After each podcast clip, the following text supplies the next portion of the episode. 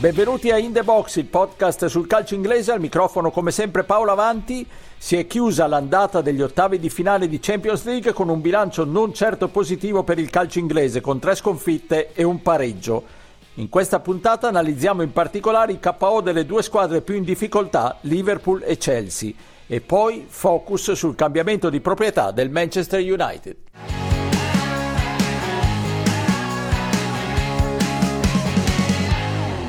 We became slightly passive a bit higher up the pitch already. We were not chasing them where we had to chase them because this is a team when you let them when you get passive, this is the, the, you get punished. We realized in that moment, yeah, and the second goal is, is slapstick. Um, should not happen, can happen, um, and it's two two. But uh, the feeling in half time was rather, um, yeah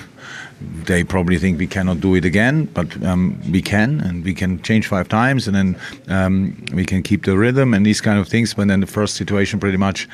Um, they played a long ball to to Vinicius. He's in that one-one situation. I'm not sure it's a foul, but in the end, he whistles it. And then how we defend that is obviously not okay. That's then the 3-2. And that doesn't help. Against a team who is obviously outstandingly good in, in counter-attacks, it doesn't help. And um, so we played there in their cards and could not really get back on track anymore. Un Klopp sconsolato, l'avete sentito, analizza il pesante 5-2 casalingo subito dal suo Liverpool contro il Real Madrid.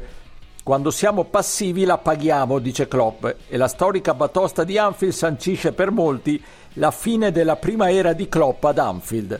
Ne parliamo con i miei abituali compagni di viaggio, Stefano Cantalupi. Ciao Stefano. Ciao, bentrovati. E da Londra Pierluigi Giganti. Ciao Pierluigi. Ciao a tutti. Fine di un ciclo dunque, se lo chiedono in tanti in Inghilterra e ce ne dà conferma anche il nostro corrispondente da Londra, Davide Chinellato. Ascoltiamolo. La sconfitta di Anfield in Champions League contro il Real Madrid viene vista in Gran Bretagna come la fine del primo uh, Liverpool di Klopp. Uh, anche se l'allenatore eh, e parte della critica ammettono che il Liverpool del primo tempo, quello che era andato avanti 2-0 uh, nel primo quarto d'ora, sembrava il vero Liverpool, una squadra molto aggressiva, una squadra che non fa giocare gli avversari una squadra che comunque è riuscita a mettere sotto uh, il Real Madrid nel primo quarto d'ora e, e, a giocare alla pari per tutto il primo tempo, concedendo uh, due reti, una è una prodezza assoluta di Vinicius, l'altra una, un brutto errore di, di Allison, uh, una, una, delle sicurezze dei Reds. di certo il Real Madrid ha mostrato il livello a cui il Liverpool era fino a, alla finale di Champions League dello scorso giugno e anche il livello cui non è più, perché il Liverpool del secondo tempo non è assolutamente all'altezza del, del Real Madrid e quello del primo tempo ha dovuto giocare una partita al massimo di quello che può dare adesso per rimanere all'altezza. È evidente che alcuni big stanno un po' pagando il logorio di tante battaglie, Van Dijk in difesa, uh, Salah appunto bene per, per, il primo tempo, poi eh, quando Ancelotti ha cambiato le cose, sistemando la sua corsia di sinistra, ha fatto fatica. Ha pagato qualche investimento sbagliato, Darwin Nunez è andato in gol, ma non, è, non ha ancora dimostrato di essere il centravanti fenomenale che il Liverpool si aspettava, ha costato 100 eh, milioni di euro e paga anche un centrocampo che continua a soffrire, dove però uh, Bacetic sta mostrando di poter essere un ragazzo fondamentale per il presente e per il futuro. Eh, l'eliminazione probabile dalla Champions League farà sì che finisca un primo ciclo. Il Liverpool però non deve, secondo me, eh, accusare il colpo psicologico, ma deve provare a concentrarsi sulle cose positive e il primo tempo va archiviato tra le cose positive. Klopp si è spinto fino a definirlo il miglior primo tempo della stagione de, del Liverpool. Sicuramente si è visto un Liverpool molto simile a quello che dovrebbe essere. Su quello si può costruire perché in Premier c'è ancora tempo per rimontare, forse non per entrare eh, tra le prime quattro, ma per strappare magari un posto in, in, eh, in Europa League o in una competizione europea del prossimo anno. E poi bisognerà investire per costruire. Se davvero arrivasse Bellingham sarebbe un grande colpo, ma forse i 150 milioni di euro che servirebbero per prendere lui potrebbero essere spalmati in due o tre acquisti importanti che permettano al Liverpool di ripartire subito. Allora Stefano, che ne pensi? Crisi tattica, di condizione atletica, di convinzione, normale declino dei, dei grandi protagonisti di questi anni? Come la vedi la crisi del Liverpool? Ma io considero abbastanza normale che una squadra che fa dell'intensità, diciamo, la sua prima qualità e il suo punto di forza principale, a un certo punto eh, si logori, mm, ma non per cattiva volontà dei, dei giocatori, che comunque sono, sono sicuro se, se venisse chiesto a qualunque giocatore della rosa dei Reds se ancora crede nel progetto di Klopp, nel suo modo di giocare, secondo me risponderebbero tutti di sì. Però, come capita anche alle squadre di Conte, alcune volte, insomma, con gli allenatori eh, che chiedono moltissimo e anche da un certo punto di vista quelle di Mourinho, ehm, alla fine, dopo un certo numero di anni, l'intensità che riescono a mettere in campo cambia. Eh, sono, ho nominato tre allenatori che hanno caratteristiche diverse e modi diversi di spremere la squadra, nel senso che Mourinho ne fa molto una questione anche mentale, motivazionale, Conte eh, anche lui di iperconcentrazione di, di, di, di, giocatori sempre pronti a scendere in campo con l'idea di fare una battaglia sportiva, Klopp che invece ha una filosofia molto più tranquilla diciamo anche come figura, come modo di porsi, però in campo chiede un'intensità, un ritmo pazzesco che probabilmente, insomma, ne abbiamo già parlato anche in questo podcast, in alcuni elementi diventa un problema fisico, mi riferisco magari a giocatori come Van Dyke che dopo l'infortunio eh, sono diventati eh, insomma non sono mai tornati al 100% della loro efficienza fisica. Eh, può essere un problema anche legato al fatto che magari è passato qualche anno per i fuori classe quindi parlo di Salah per esempio che è il giocatore che in tutte queste stagioni ha remato davanti a tutti. C'è stato anche il discorso della, eh, della partenza di Mané, che alla fine era un giocatore assolutamente fondamentale per il modo di giocare del Liverpool, già diciamo dalla prima linea offensiva. E poi si sprecano le chiavi tattiche. Io sono stato particolarmente interessato da una che ho letto che eh, riguarda l'impostazione di gioco, ma è vero, lì si parlava più che altro della differenza del Liverpool che imposta con soli eh, due giocatori accanto al primo che prende palla, diciamo i due centrali accanto al primo che va a ricevere palla magari dalla rimessa corta di Allison, eh, in confronto ad altre squadre, non solo il City di Guardiola, che costruiscono con più giocatori. Non è solo una questione di costruzione di gioco da dietro, ma è una questione di gestione del vantaggio. E, eh, la partita diciamo contro il Real Madrid ha messo in luce quanta difficoltà abbia il Liverpool a gestire il vantaggio in questo momento probabilmente anche il fatto di eh, non poter rallentare una marcia, di non poter eh, dire, congelare a volte il possesso con una costruzione più attenta dall'inizio, eh, crea qualche problema nell'addormentare partite che magari come quella contro il Real Madrid avrebbero avuto bisogno proprio di quello. Eh sì, e quello forse potrebbe essere l'unico difetto che ha in generale Klopp, quello di non prevedere i famosi piani B, cioè lui ha quel copione, segue quel copione. Mi viene in mente, eh, resto un attimo su di te Stefano, visto che fino a poco tempo fa seguivi anche il Milan,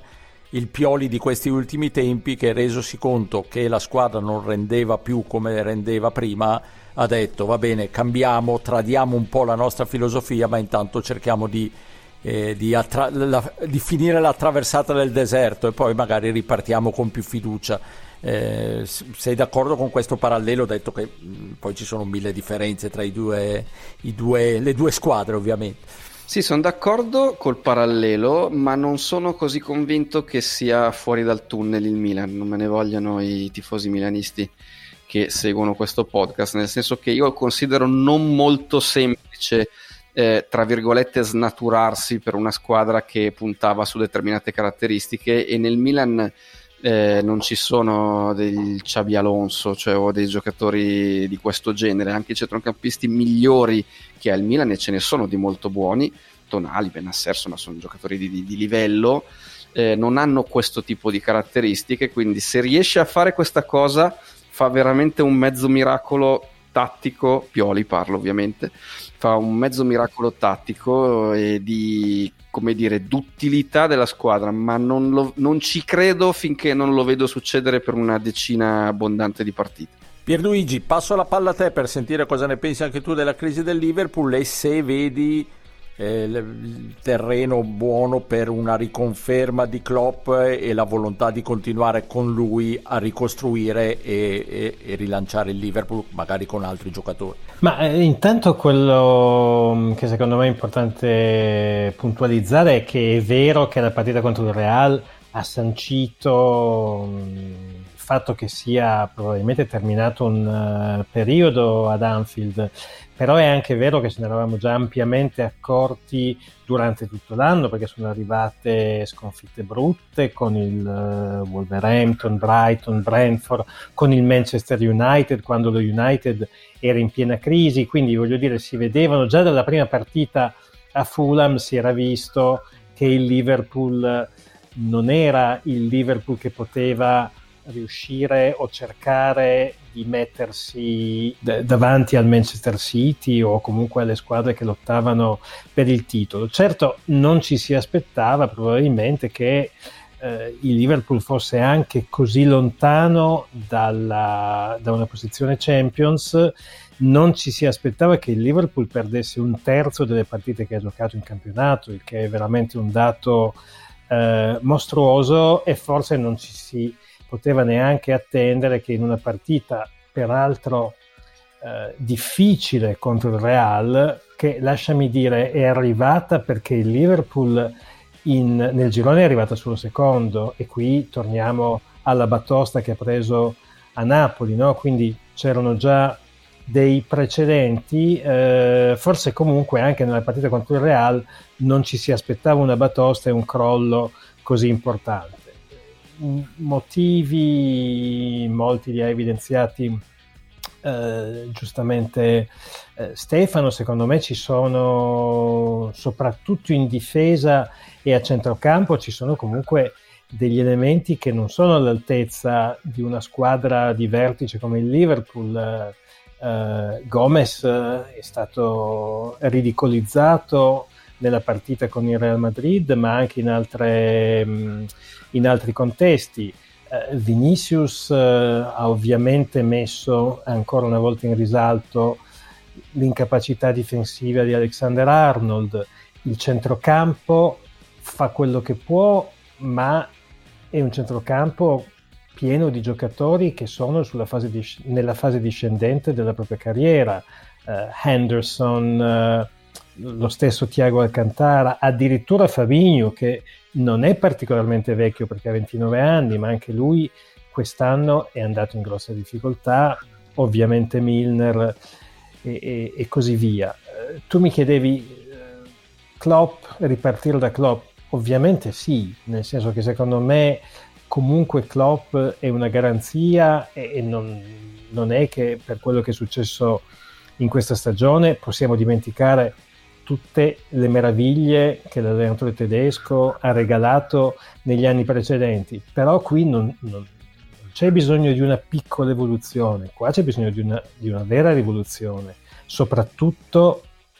eh, in, alcuni, in, alcuni, reparti. Si può partire certo da alcuni giocatori importanti, dal Bajcetic che abbiamo visto non tanto con il Real Madrid, ma nelle partite eh, in Premier eh, in cui veramente ha fatto vedere che un giocatore che anche se ha solo 18 anni può eh, stare comodamente a questi livelli, eh, ripartire ovviamente da Diaz, ripartire da un Gakpo più ambientato nella Premier, perché comunque il gap dalla Eredivisie alla Premier è notevole, ma secondo me giostrando dietro le due punte nel nuovo modulo che eh, Klopp ha eh, proposto, no? che è più un 4-3-1-2 rispetto al 4-3-3, secondo me Gacco in quella posizione può davvero fare male, non l'ha ancora fatto vedere completamente, ma eh, io lo ritengo un giocatore eh, assolutamente superiore alla media. Però insomma c'è bisogno di, di, rivedere gran parte delle altre posizioni, c'è bisogno di rivedere completamente la parte centrale della difesa, c'è un centrocampo da rifondare completamente, forse c'è anche bisogno di un appunto ulteriore, eh, perché Nunez eh, fisicità strabordante, un straripante, un peraltro ha fatto anche un gol meraviglioso contro il Real Madrid, però è il giocatore che in campionato è quello che tra i gol fatti e i famosi expected goals, cioè quelli che ci si attenderebbe che lui segnasse, è quello che ha una delle medie più basse di tutta la Premier, che vuol dire che scialacqua non poco. Quindi assolutamente io fossi la proprietà del Liverpool punterei ad occhi chiusi su Klopp, però eh, non si può differire ancora interventi importanti sul, su, sui, sul mercato.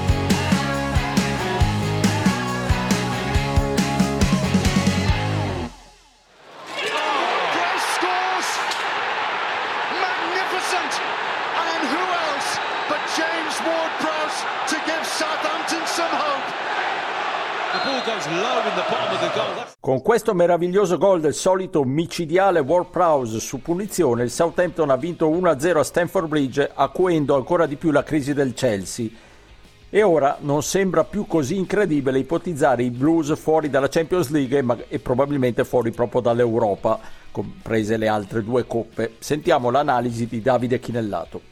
Ma non credo che il Chelsea possa vincere la Champions League, quindi credo che anche se dovesse passare il turno con il Borussia Dortmund, la sua stagione in termini di risultati specifici si possa definire fallimentare. Eh, va però sottolineato eh, un importante cambio di rotta avvenuto a metà stagione, che fa sì che questa debba considerarsi un'annata di transizione. Certo, ci sono gli anni di transizione come quello che sta vivendo il Real Madrid, che ha mostrato di poter comunque vincere la Coppa dei Campioni e l'anno che sta vivendo il Chelsea che è fuori da, da tutte le coppe nazionali è lontanissimo da, dai posti che contano in Champions League in, in campionato e rischia un'eliminazione prematura dalla Champions.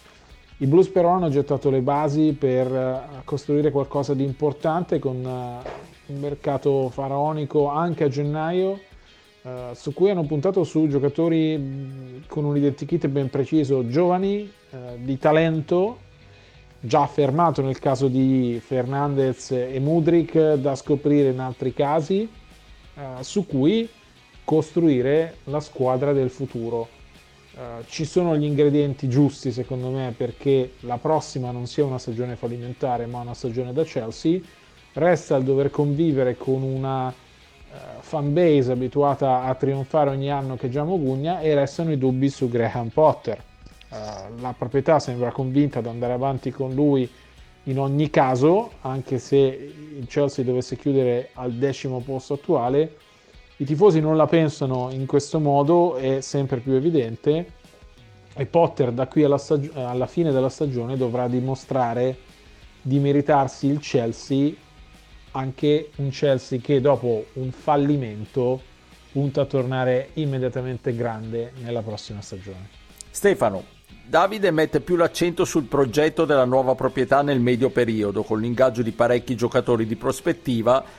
e tralasciando un po' la crisi attuale, nel senso dice che la crisi attuale è un momento di, di, passaggio forse inevitabile, però si sta già costruendo per ritornare grandi. Però certo, restare fuori da tutto sarebbe comunque pesante per il Chelsea. Ma Davide viene fuori dalla shed degli anni 70 per ragionare in questa maniera, cioè quando tutto sommato non, non contava che, che, che, tipo di risultati facesse il Chelsea, ma contava appartenere al Chelsea. Ecco, La quello... shed, ricordo, mitica curva del vecchio Stanford Bridge, mitica per il calore del tifo e anche per la violenza, ricordiamo. Era una esatto. delle peggiori da frequentare. È violentissimo, no, sto scherzando, ovviamente il discorso di Davide è perfettamente sensato, eh,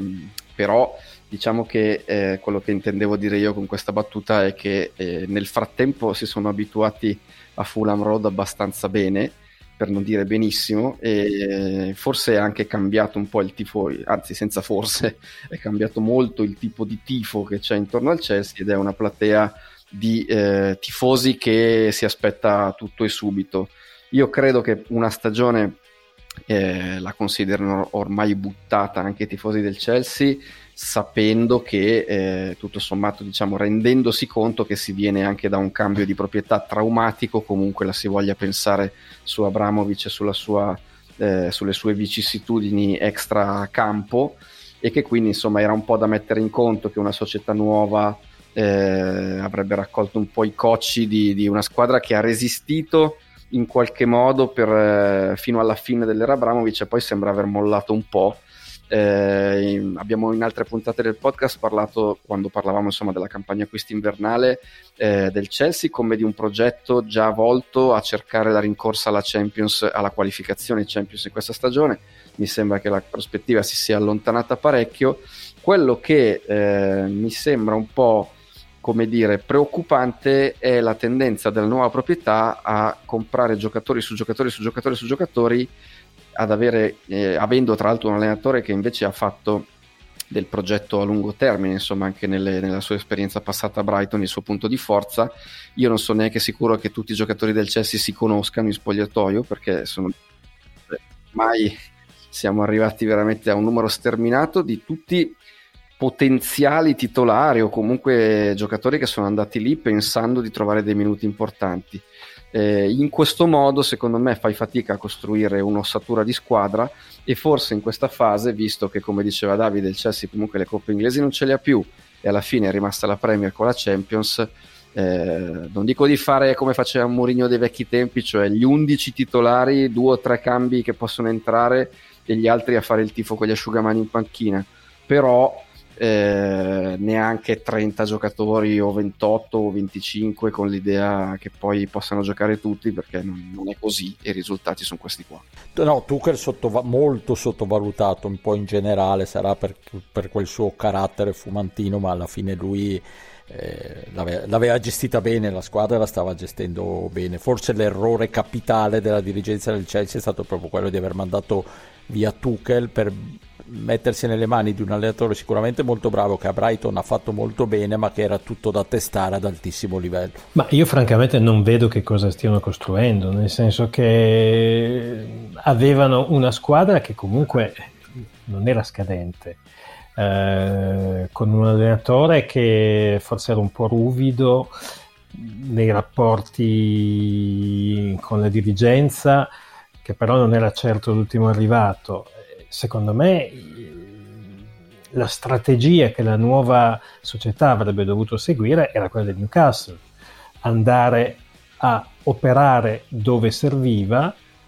investimenti mirati ma importanti, con giocatori non necessariamente tutte star, ma comunque giocatori che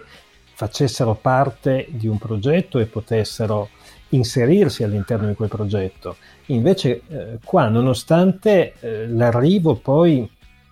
eh, di Vivel e Stewart eh, poco prima della seconda finestra di mercato, che sono due uomini di mercato dell'Ipsia che avevano fatto molto bene, eh, l'impressione è che ovviamente la finestra estiva di mercato l'ha gestita Burley e ha fatto un danno dopo l'altro, non tanto sulla tipologia di giocatori che ha acquistato, ma anche sul costo. E poi non mi sembra che comunque nella seconda finestra, probabilmente i nuovi arrivati a livello dirigenziale non si erano ancora inseriti, non mi sembra che abbiano migliorato molto perché alla fine hanno preso sì dei giocatori buoni, perché non si può dire che Mudrik, Joao Felix eh, o alcuni dei più giovani che sono arrivati eh, siano dei giocatori eh, non eccellenti, però secondo me eh, ha comunque continuato a non andare a prendere un tassello che era fondamentale, che era quello della punta centrale, eh, quando insomma mi sembra che fosse chiaro a chiunque che il Chelsea in quella posizione non ha nessun giocatore, perché Havertz non è una vera punta centrale, Joao Felix nemmeno, Aubameyang è una seconda punta, secondo me, e quindi sono veramente stupefatto che questo non sia ehm, stato preso in considerazione. E, e comunque, adesso al di, al, al, al di là di questo, no, i, i, risultati sono, abbiamo detto, 23 punti di distacco dall'Arsenal, cioè, voglio dire, è una follia per, per, per una squadra come, come il Chelsea, però francamente non vedo che cosa stiano costruendo, nel senso che eh, giocano sempre giocatori diversi. Eh, adesso il modulo forse si è cristallizzato sul 4-2-3-1. Non mi sembra che riescano a fare bene nulla, non fanno gol, perché comunque hanno fatto 23 gol in 23 partite in campionato, che è una media quasi da zona di recessione, e, e non, non, vedo come i nuovi elementi riescano a inserirsi in questa struttura. Per cui, non so, io sono abbastanza negativo non solo per quel che riguarda quest'anno, ma francamente anche per il futuro prossimo. Secondo me ci vorrà un bel po' di tempo prima che questa squadra riesca a ingranare e Stanford Bridge eh, adesso ha preso a eh, praticamente odiare Potter perché molti ritengono che sia lui la causa eh, dei mali, cosa che secondo me è forse eccessiva perché comunque non si può pensare che un allenatore arrivato a stagione in corso riesca con tutti questi nuovi acquisti riesca a raddrizzare immediatamente il tiro e a portare questa squadra chissà dove. Certo che Tuchel aveva però fatto molto meglio. È vero che Tuchel non aveva eh, tutti questi giocatori nuovi, però anche lui è arrivato a stagione in corso e da stagione in corso il primo anno è stato veramente eccezionale, poi culminato nella, nella vittoria in Champions.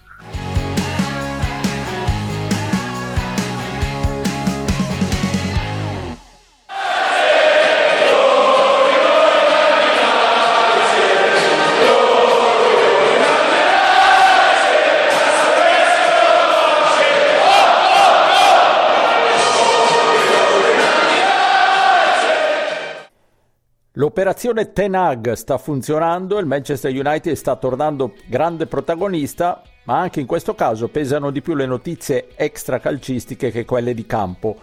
Siamo sempre più vicini al cosiddetto takeover, al cambio di proprietà per la squadra di Manchester. Facciamo un punto, Pierluigi?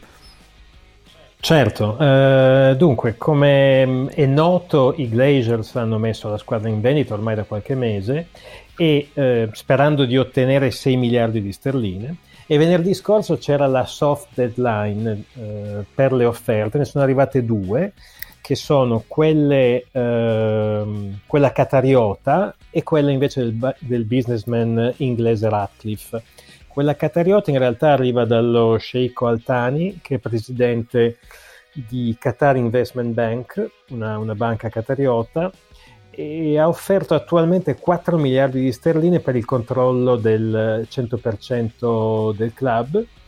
eh, impegnandosi a non caricare alcun debito sulla società, cosa che invece, come sappiamo, avevano fatto nel 2005 i Glazers quando l'avevano presa in carico. Ha anche detto di voler ammodernare le infrastrutture che sono molto vetuste, ovviamente a rinforzare la squadra e a mettere i tifosi al centro del progetto. Eh, Altani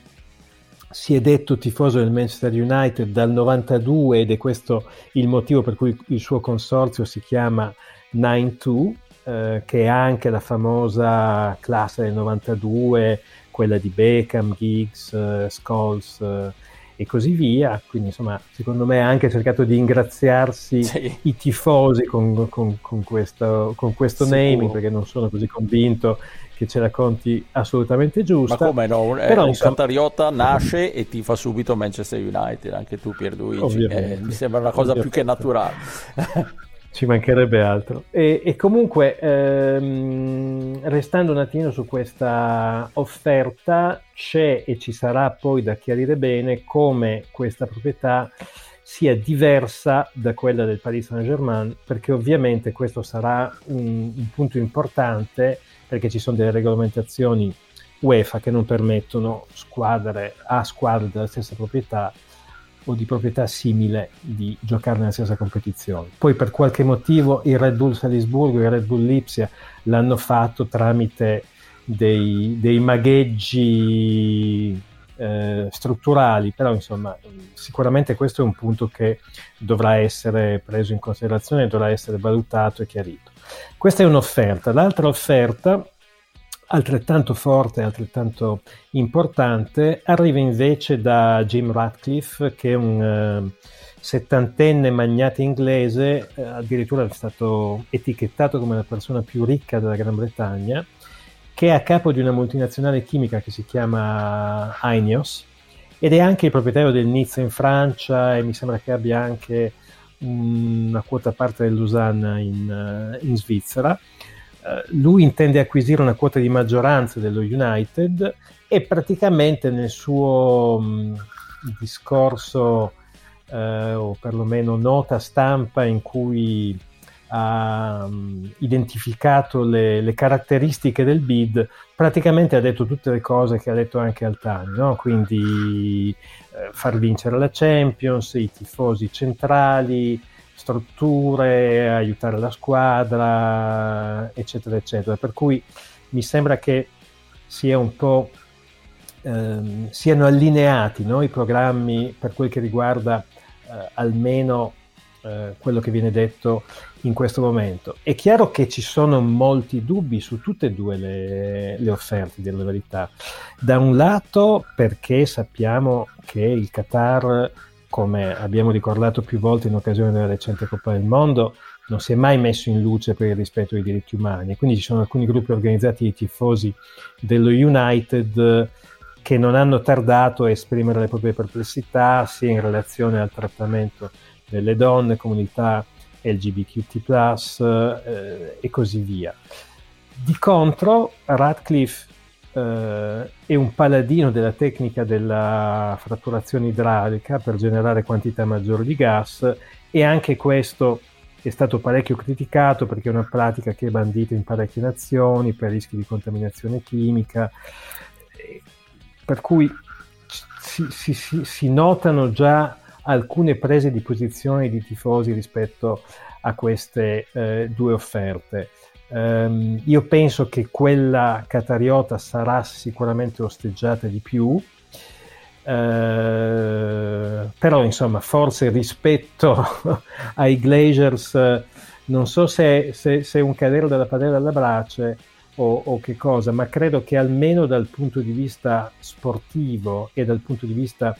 finanziario, nel senso di non uh, inserire ulteriori debiti nelle casse della squadra, io penso che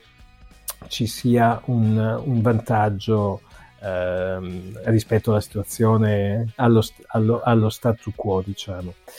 Uh, un'unica cosa che mi auguro, qualunque sia l'offerta, e che di nuovo, eh, se ne parlava prima per il Chelsea, eh, non venga eh, utilizzata la stessa strada folle dei blues, ma invece si tenti di fare un discorso più tipo Newcastle United e quindi sicuramente eh, si punti su Ten Hag, che secondo me ha fatto vedere in pochi mesi di essere in grado di gestire la squadra dal punto di vista caratteriale, sportivo, di gestione dello spogliatoio e che si facciano degli interventi poi mirati, perché comunque questa squadra ha bisogno ancora di qualcosa, ma non ha bisogno di essere rivoluzionata completamente, ha bisogno certo. di una sana evoluzione. Certo, certo. Allora, adesso sentiamo Davide Chinellato che ci racconta un po' quali sono gli umori della tifoseria United. La fine dell'era Glazer a Manchester Sponda United è sicuramente una notizia che tutti i tifosi eh, hanno accolto con estremo entusiasmo e eh, una eventualità ormai concreta che eh, tutti aspettano di vedere. Eh, buona parte dei tifosi spera che sia eh,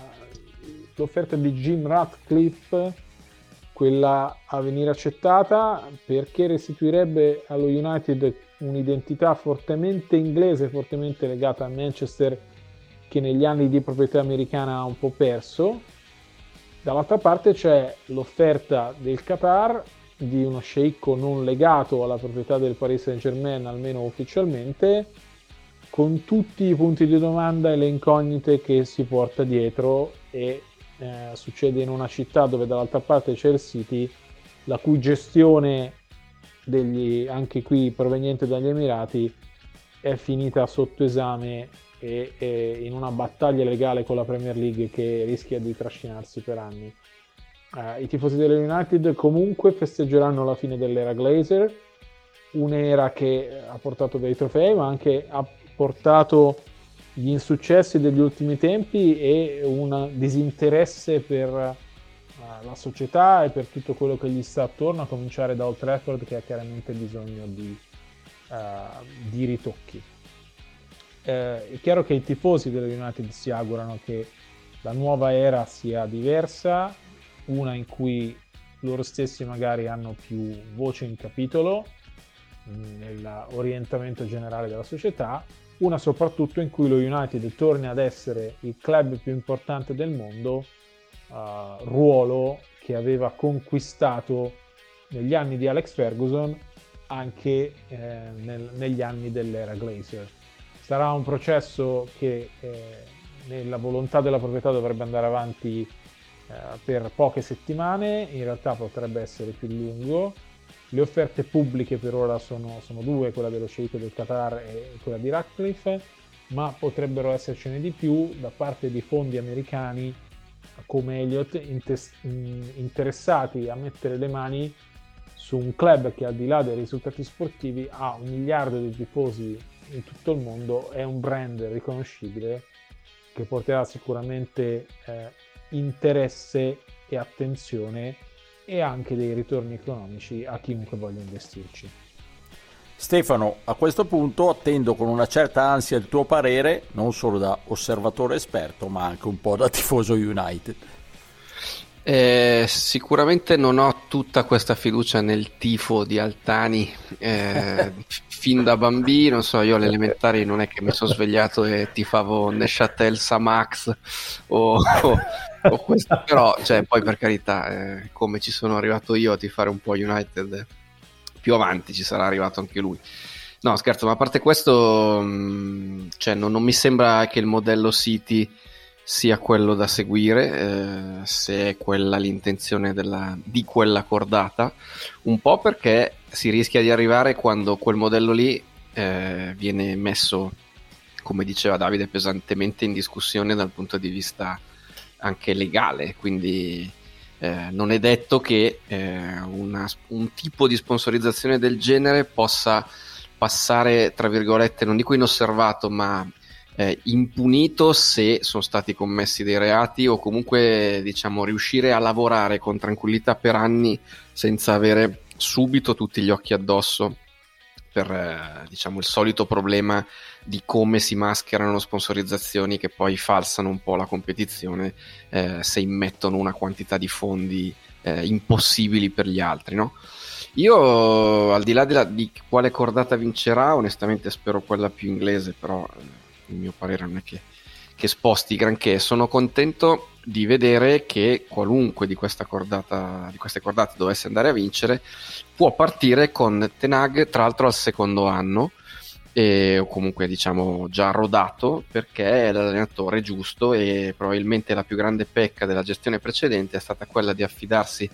a Santoni della panchina